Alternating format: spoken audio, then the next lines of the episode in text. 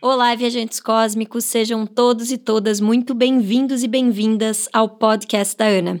Aqui nós vamos falar sobre viagem, autoconhecimento, feminino, bem-estar, uma verdadeira viagem interior. No episódio de hoje eu estou aqui com Dulciane Souza. Ela é psicóloga formada em psicodrama, com especializações em constelação familiar, biopsicologia, dinâmica familiar. Além disso, ela também é uma clown, mas ela é uma palhaça na vida real também, não só quando ela tá com o narizinho vermelho. Uma grande mãe e uma grande amiga minha, que eu tenho o prazer e privilégio de estar entrevistando ela aqui em Balneário Camboriú, na casa dela, porque eu amo vir na casa dela, gente, porque quando eu tô aqui, eu digo que eu tenho a esperança de que é possível viver num ambiente familiar amoroso e um ambiente de oração e de, de carinho e de respeito em família, porque a Dulce, ela ancora muito essa energia materna de um lugar muito saudável, muito consciente também. Então, seja muito bem-vinda, Dulce. Ai, Ana, sua querida. Obrigada por estar aqui na minha casa. Eu adoro te receber também.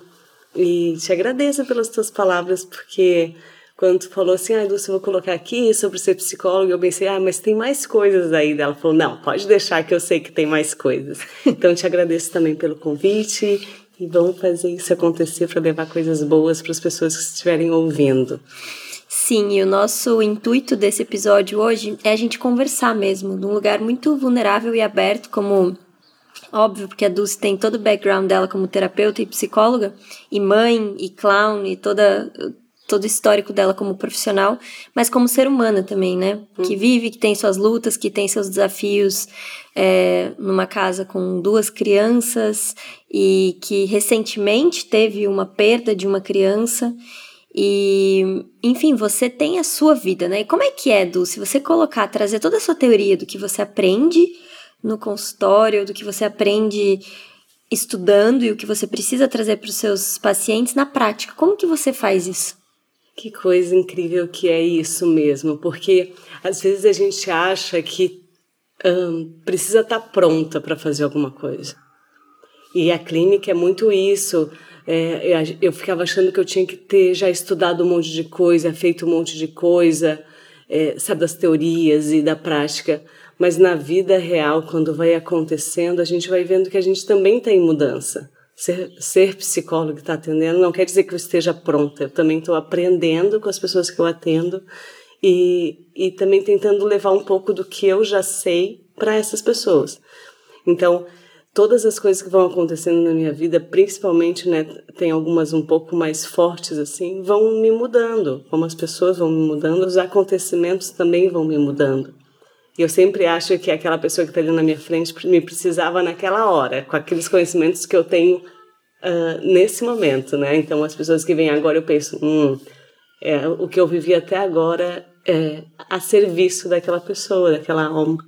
Maravilhoso isso, porque muitas vezes a gente se auto-sabota e por medo da rejeição, que foi até o episódio passado, a gente falou sobre rejeição, a gente não coloca projetos ou não se coloca no mundo é, por medo de achar que não estamos prontos e prontas. É muito legal você falar isso, que o que a gente está fazendo é o que o nosso nível de consciência permite que a gente faça, então é tudo que a gente pode entregar e com certeza algumas pessoas vão ser impactadas com aquilo, né?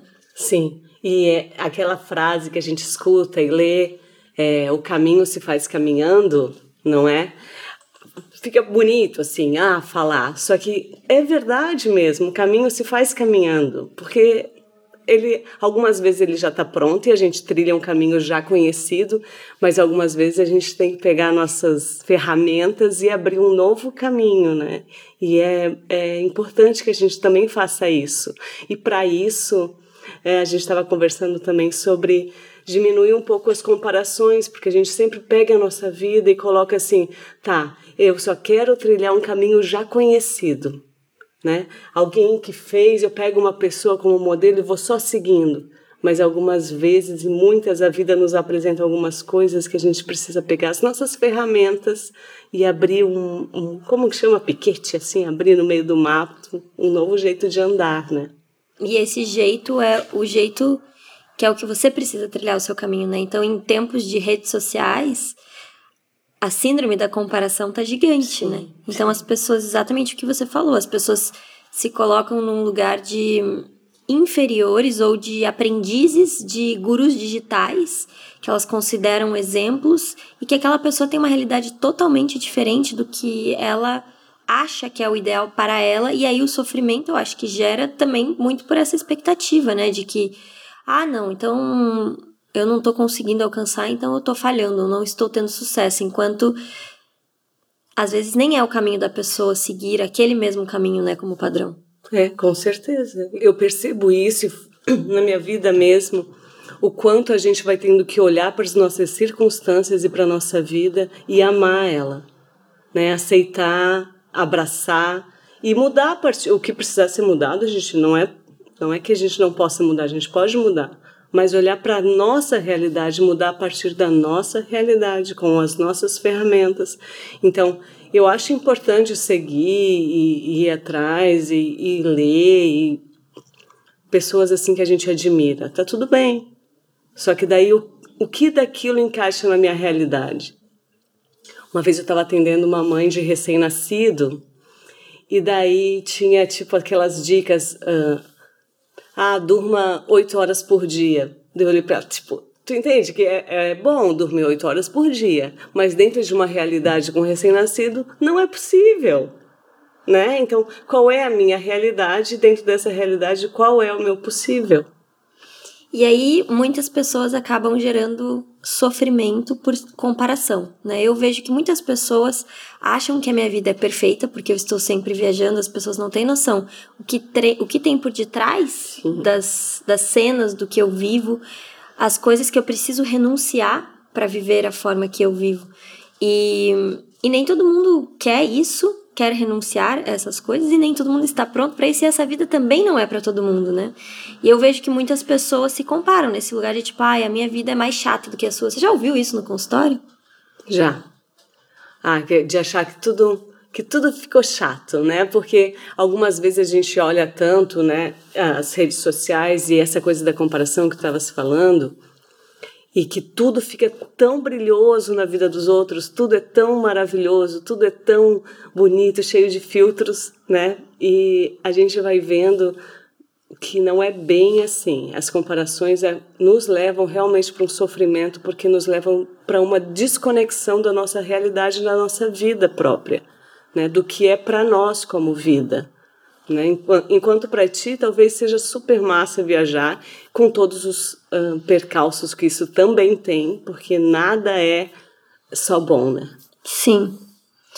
E você acha que o sofrimento ele vem de um lugar, principalmente hoje em dia, assim, de comparação? Hum, sim e não. Algumas coisas sim, outras não, porque um, nem sempre tu estás sofrendo porque estás se comparando com alguma coisa. Às vezes o sofrimento acontece, bate na tua porta e tu vai ter que lidar com ele, independente de uma comparação. Né? Mas uh, existe esse sofrimento com relação à comparação por conta de desconexão mesmo da vida, da sua própria vida. E conectar com o outro e achar que aquilo que é o que, o que vale. E você não acha também que talvez por as pessoas estarem sempre olhando nas redes sociais só o lado bom da vida ou só as coisas boas da vida, as pessoas também evitam sofrer e evitam ah, entrar ah, em certeza. emoções? Com certeza. Porque se a gente for ver, a felicidade foi conectada com o prazer. E não é só o prazer né? A gente tem outras coisas com relação à felicidade, a ser feliz, que não é conectado apenas com prazer. Então, as redes sociais, se tu for ver, é um estímulo para todos os sentidos. Para o olhar, da beleza, né? Daí tu vê alguém comendo uma coisa boa, e daí a, a própria beleza, assim, de, de maquiagem, filtros e, e roupas e viagens e não sei o que, como se tudo tivesse fora, né? tudo tivesse aguçando os nossos sentidos mesmo. E a gente vai achando que ali que tá, sempre tá uh, nessa, nessa coisa que tá fora. E não é fora. É. A Dulce tem um hábito com os filhos dela muito lindo de fazer um agradecimento todos os dias antes de dormir. E ontem eu fiz com a filha dela. E foi a coisa mais linda, assim, tipo, meu coração abriu tanto quando ela falou tantas coisas lindas do quanto ela era grata. Ela tem quantos anos a Clarinha tá 15. 15 anos, né? E ela, enfim, sendo tão consciente de todos os momentos de gratidão dela ali, é, que fez, abriu meu coração num nível muito profundo, porque eu realmente senti que era uma gratidão genuína, né? E esse é o tipo de felicidade real que é a gratidão e que é você conseguir ser grato pelo fato do donuts que ela comeu ontem, que ela levou vocês para provar, e ela foi grata por eu estar ali conversando com ela e por eu estar aqui, que isso é, não se posta, não tem forma, não tem absolutamente nada, e que no fim do dia é o que fica, que é o que é de verdade, né? É muito legal mesmo. A gente tem dias que dá, tem dias que não dá, mas a grande maioria dos dias a gente faz isso no fim do dia, de sentar todo mundo no sofá e, né, o que agradece no dia para Deus.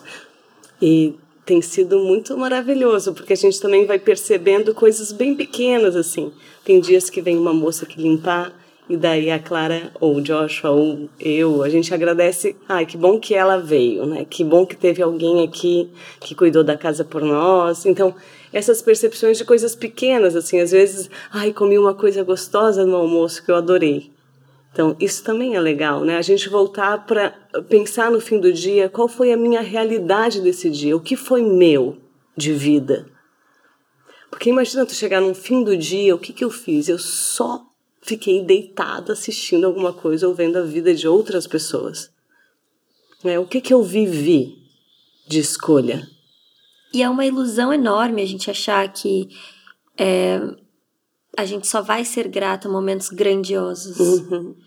Porque na grande verdade, de novo, né? Não, não anulando ou dizendo, não colocando como importantes os momentos grandiosos, como boas viagens, como uma boa conquista, uma promoção de um trabalho. Mas os momentos pequenos e a somatória de pequenos momentos fazem uma grandiosa vida, né? Sim. E tu vê que até, até nas coisas grandes, de tu estar tá numa viagem. Eu lembro uma vez que a gente foi com eles para Disney. E, e é muito legal estar tá lá, tudo isso, mas aqueles segundos ou minutos que tu para e respira profundamente, faz muito obrigada. Muito obrigada porque por estar tá vivendo isso, por estar proporcionando isso. Mas é, esse sentimento de gratidão não quer dizer que às vezes muitas pessoas fazem muitas coisas grandiosas e acham que tanto faz. Não, não param para respirar e pensar que que bom que eu estou fazendo isso, né? Sim, então esse resgate do menos, ele nos torna mais. Eu sinto muito isso assim. E eu lembro uma vez, Dulce, quando eu estava no Havaí, que era uma das viagens dos meus sonhos, então eu já tinha viajado o mundo praticamente, mas o Havaí estava lá na minha bucket list como uma viagem dos sonhos. Eu fui contratada por uma escola. Eu fui paga para ir para Havaí com classe executiva, tinha casa, estava recebendo em dólares para estar lá, ou seja, um cenário perfeito dos sonhos dos filmes de muitas pessoas. E eu cheguei uma hora numa praia, eu estava sozinha lá, olhando aquele mar maravilhoso, os golfinhos pulando ao fundo, o pôr do sol, então que você imagina assim, uau. E eu encontrei uma gratidão enorme por estar lá, mas ali me caiu uma ficha muito grande de que o lugar importa, importa. Mas muito mais do que isso, importa como que eu tô por dentro. Ou importa quem são as pessoas que estão perto de mim. Quantas vezes, às vezes, a gente já não esteve dentro de uma casa, um estúdio pequenininho, mas com uma pessoa muito legal, vivendo momentos incríveis e que a gente se divertiu tanto e que viveu momentos tão maravilhosos, né? Então, eu acho que esse resgate de apreciar o que a gente tem, como você falou, e conseguir e conseguir dar valor a isso é o que também, de alguma forma, vai nos aliviar desse sofrimento da síndrome de comparação, né? Sim, e eu vou falar uma coisa que acho que eu, eu penso muito dessa forma agora, né? Que a gratidão tem a ver também com a gente perceber que de fato a gente não merece. Entendeu? Porque assim, A gratidão é algo de graça que me é dado a mais do que eu precisaria ou que eu mereceria. Vou falar um pouco do, do merecimento, porque hoje a gente fica muito assim, ó, ah, eu mereço isso, eu mereço aquilo, nananã. E de verdade eu fico pensando naquele pai, ou naquela mãe, ou naquela pessoa que acorda três da manhã e pega metrô, três horas de metrô. Tá, por que, que ela que não merece? Não tem uma lógica. Eu acho que é, que é essa percepção de que a gente é agraciado de fato mesmo. Né? Olhar as coisas e essa pessoa muito provavelmente também é grata pelo seu trabalho, grata por poder pegar o metrô e ainda poder trabalhar na, na então, entender que é, muitas das coisas que a gente ganha é muito acima do que a gente de fato mereceria. E até precisaria. E até precisaria. E aí, quando a gente encontra realmente, eu acho, esse lugar de, de percepção sobre isso, eu acho que dá um shift na nossa mente de que a gente já tem tudo que a gente precisa e que não tá fora. As coisas de fora, elas vão nos trazer coisas boas, elas vão fazer com que a nossa vida seja melhor. E eu acho que a gente precisa e deve sonhar, né? Porque eu acredito que os sonhos são o alicerce da nossa alma. Fazem a gente acordar de manhã cedo e tudo mais. Mas eu acredito que as pessoas, nós como humanidade, precisamos sonhar com coisas talvez mais reais. Sim, sim. Não com mais, mas com coisas mais profundas ou mais reais, ou momentos que são realmente significativos. Como eu falei, como esse momento ontem que eu vivi com a Clarinha, que foi tão especial para mim, foi tão importante, foi ótimo. Eu senti assim, nossa, antes de um domingo de Páscoa, que delícia eu estar aqui conversando com ela, lembrando da minha adolescência, vivendo esses momentos num momento tão singelo, mas tão profundo ao mesmo tempo. Sabe que tava, a gente estava conversando antes sobre a palavra sofrimento, né? E como na Nova Zelândia, em alguns, é, alguns povos, né? Essa palavra é como se fosse o aprendizado, é isso? Ana? É isso. É, para os maores, eles não têm a palavra sofrimento, medo, raiva, porque eles não entendem as coisas como duais. Então, ao invés deles dizerem sofrimento, eles entendem, eles falam a palavra aprendizado. Então, ontem eu tive um aprendizado e não um sofrimento. Olha uhum, que maluco. Uhum. Então, isso já ressignifica tudo, né? É, porque que bonito que é isso mesmo, né? E a gente entender, e é uma das coisas que eu pensei. Tem um gatinho aqui em casa fazendo barulho no sofá. Tem uma das coisas que eu vivi assim e que e que é legal de, de falar sobre isso, sobre o sofrer, é partir de uma percepção que é da onde eu parto, que eu sou amada por Deus, pelo Criador. E a partir disso, isso não mexe para mim. Isso é um ponto final, não, eu não questiono isso.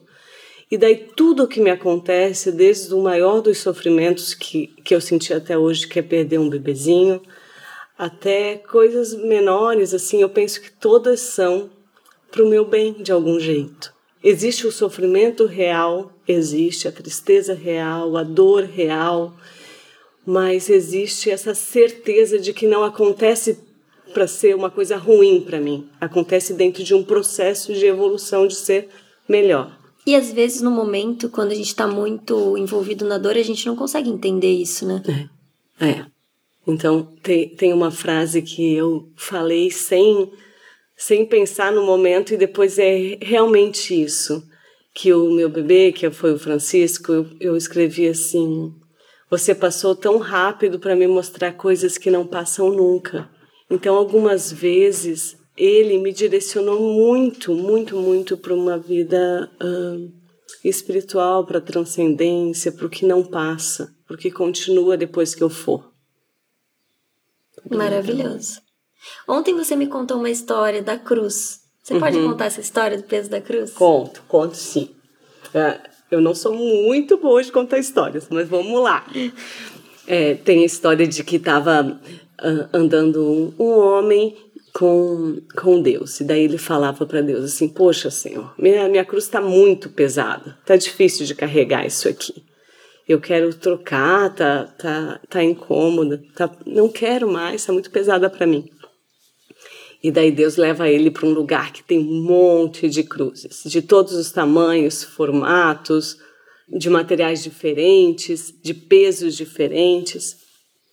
E daí Deus fala: ah, podes escolher. E daí ele anda por aquele, por aquele lugar colocando uma cruz, achando muito pesado. Colocava outra, achava muito leve. algumas com desconforto no braço. Então, nenhuma boa para ele, nenhuma, ele não gostou de nenhuma e tinham várias. Daí ele olha para dele, volta, coloca dele, abraça a própria cruz e fala: Não, essa aqui é a minha.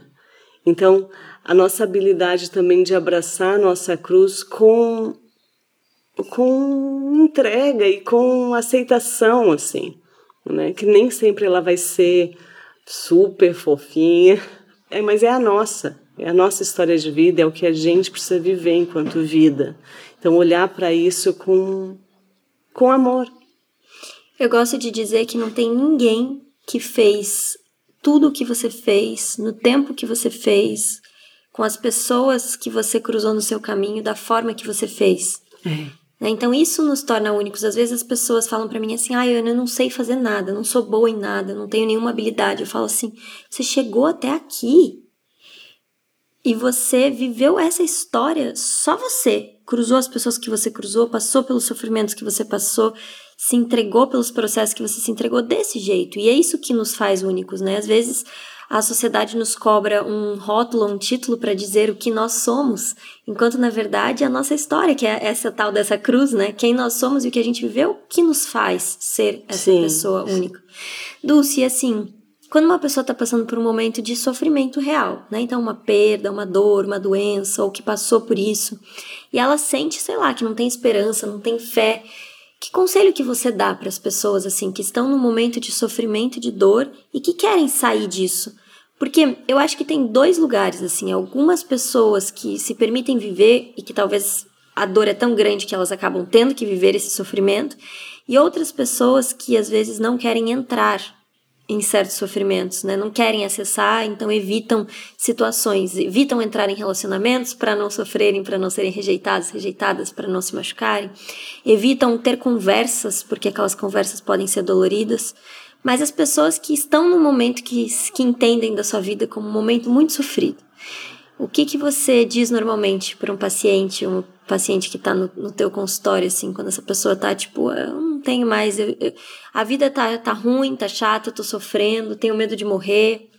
Então, primeiro a gente precisa entender o que que é o, o, o chato para essa pessoa, o que é o medo para essa pessoa, e esse sofrimento, algumas vezes, é, precisa só ser acolhido, né? Precisa ser chorado, precisa dar espaço para ele, porque senão essa fuga de sentir quando é algo desagradável, né, não vai não vai dar certo, porque fica gastando muito tempo e esforço para não viver. Engraçado isso, né? Porque de fato, algumas vezes passam-se meses, anos escondendo uma dor. Algumas vezes atendo pessoas que passaram por um sofrimento muito tempo atrás e não conseguiram sofrer por aquilo fingiram que não aconteceu. E hoje uh, é bom acolher o sofrimento, é bom entrar nisso, por mais sofrido e doloroso que seja, entrar nisso, chorar essa dor, ressignificar e acolher aquilo. É teu também. Não é deixar para trás, mas é teu também, também faz parte de ti. A gente não foi ensinado a sentir, né? É, não fomos, não a gente vai deixando de lado, assim, né? Vai deixando de lado, vai deixando de lado. Só que não tem como, porque a gente é também isso. Não vai dar, não vai dar certo deixar de lado muito tempo, não. E eu queria que você falasse um pouco, Dulce, sobre o clown, que é o palhaço, né? Você tem a tua palhaça, que eu já conhecia, ela é muito simpática e muito engraçada. O palhaço, ele olha com o sofrimento, ele olha para o sofrimento de um lugar diferente, né?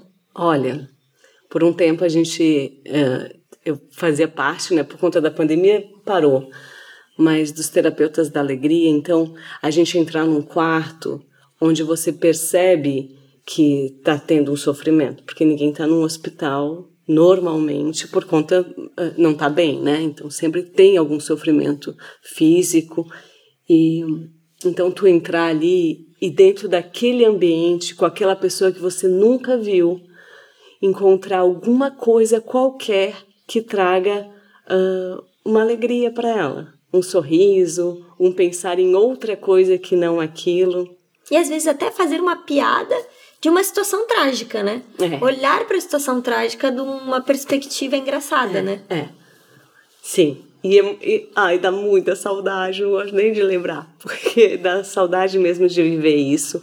Então, às vezes a gente já entrava no quarto fingindo que tinha um buraco no chão, pulando, e daí, daí tu, tu pega aquilo ali, o nome da pessoa, daí a gente já criava uma dupla sertaneja e já começava a cantar. Então, ajudar também as pessoas a encontrar no meio de tudo uma beleza, né? Uma alegria, um, um respiro. Às vezes é um respiro, assim, entre uma dor e outra. Eu fiz uma personagem no Instagram que eu preciso voltar com ela, eu vou voltar com ela, que é a blogueirinha mística. E ela é uma personagem de comédia, e a ideia dessa personagem é justamente porque a gente vê nas redes sociais essa coisa do. Até da positividade meio tóxica, né? Sim. Sejamos gratos, o mundo é só luz, os incensos vão acabar com todas as energias ruins. Deixa eu te contar uma coisa uma vez. Uma paciente chegou e falou: Tá, Dulce, assim, ó, quantas vezes eu tenho que fazer o pono pono pra essa pessoa? Me diz assim, eu tenho que. E aquele ali, eu, eu tenho que fazer quantas vezes? Já falei umas 10 hoje. Sou grata, sou grata, sou grata. Eu falei, ai, senhor. Então, como se fosse um checklist, assim, né? Tipo, ah, vou, vou, se eu falar 10 vezes já, já tá bom. Exatamente. E não, e não existe uma receita, né, Não, para não felicidade e para o não sofrimento. Hum. É um lugar de realmente sentir. E eu lembro que por muitos momentos eu tinha uma dor escondida que eu não quis sentir por muito tempo dentro de mim. E, e eu não conseguia encontrar gratidão realmente pelas coisas. Era um sentimento travado que estava dentro de mim. Mas a prática de ir quebrando, de ir vivendo, como você falou no começo desse episódio, é vivendo que se vive, não é assim? É, caminhando. Caminhando que se vive. É, o caminho se faz enquanto a gente caminha. Exatamente. E, inclusive, você não estava comigo naquele trabalho do biopsicologia que a gente fez a música Ando devagar, porque já Sim. tive pressa e leva esse Ih, se eu sorriso. cantar, vai ferrar tudo esse Vamos cantar juntos, então? Já chorei demais. Hoje me sinto mais forte, mais feliz, quem sabe? Só leva a certeza de que nada, muito pouco eu sei, que nada sei. Essa música é um, é um hino. É, é Eu acho que resume mesmo. muito esse episódio, né, do que a gente está falando. E coincidentemente eu conheci a Dulce num, ahn, numa formação de biopsicologia com a doutora Susan Andrews, que ela é antropóloga formada em Harvard e monja.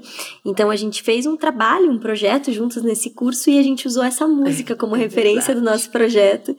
E coincidentemente eu acho que ela fala muito sobre o que a gente vem falando neste episódio, né? Que a gente precisa só andar devagar, porque não adianta a gente querer encontrar uma receita para felicidade, uma receita para uma vida perfeita e sem sofrimento. Na verdade, é talvez, né, hoje me sinto mais forte, não é porque eu tô mais forte porque eu tive uma vida perfeita, mas é porque eu já chorei demais. Uhum. E, e eu acredito que talvez o que as pessoas precisem seja realmente seja esse respiro de que elas podem sentir, de que elas podem se permitir, né, ser vulneráveis e, e entender que a vida de todo mundo tem os seus rolês e seus Sim, problemas. É né? verdade. E também, né, Ana, algumas vezes eu penso assim, tá, mas não acabou ainda. Tipo, hoje não é o último dia, né? Então, ainda a gente tem muita coisa para viver, se Deus quiser.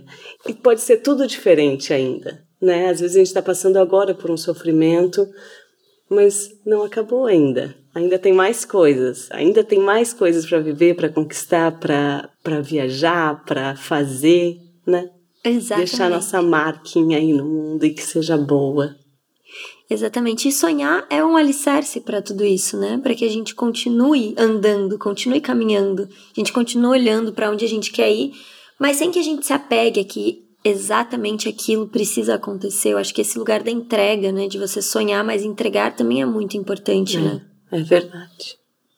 Muito legal. Muito legal. Bom, e para Obrigada. finalizar esse episódio, eu quero deixar os contatos da Dulce aqui. Então, ela atende como terapeuta, é, pessoalmente, clínica aqui em Balneário Camboriú, mas também online para todo o Brasil.